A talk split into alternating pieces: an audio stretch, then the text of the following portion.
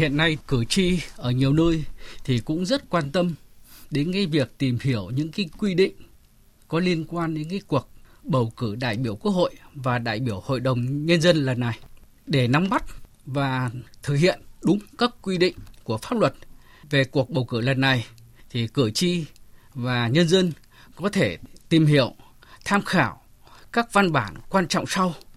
Cái văn bản quan trọng nhất quy định về bầu cử đại biểu Quốc hội và đại biểu Hội đồng Nhân dân, đó là cái luật bầu cử đại biểu Quốc hội và Hội đồng Nhân dân. Thứ hai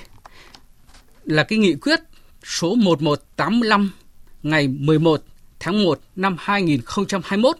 của Ủy ban Thường vụ Quốc hội, trong đó có hướng dẫn về cái việc xác định dự kiến cơ cấu, thành phần và phân bổ số lượng người được giới thiệu ứng cử đại biểu Quốc hội khóa 15 nhiệm kỳ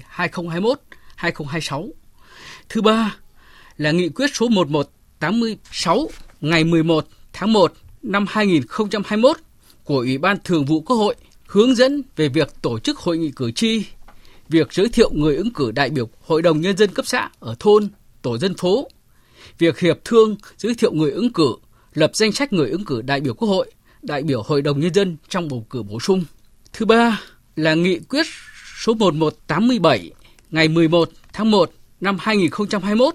của Ủy ban Thường vụ Quốc hội hướng dẫn việc xác định dự kiến cơ cấu, thành phần và phân bổ số lượng người được giới thiệu ứng cử đại biểu Hội đồng Nhân dân các cấp nhiệm kỳ 2021-2026. Thứ năm là nghị quyết liên tịch số 09 ngày 15 tháng 1 năm 2021 của Ủy ban Thường vụ Quốc hội và Chính phủ,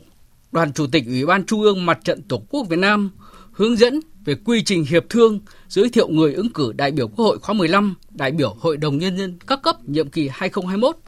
2021-2026. Ngoài ra thì cũng còn rất nhiều các văn bản khác của các cơ quan, tổ chức có liên quan quy định những cái vấn đề về tuổi,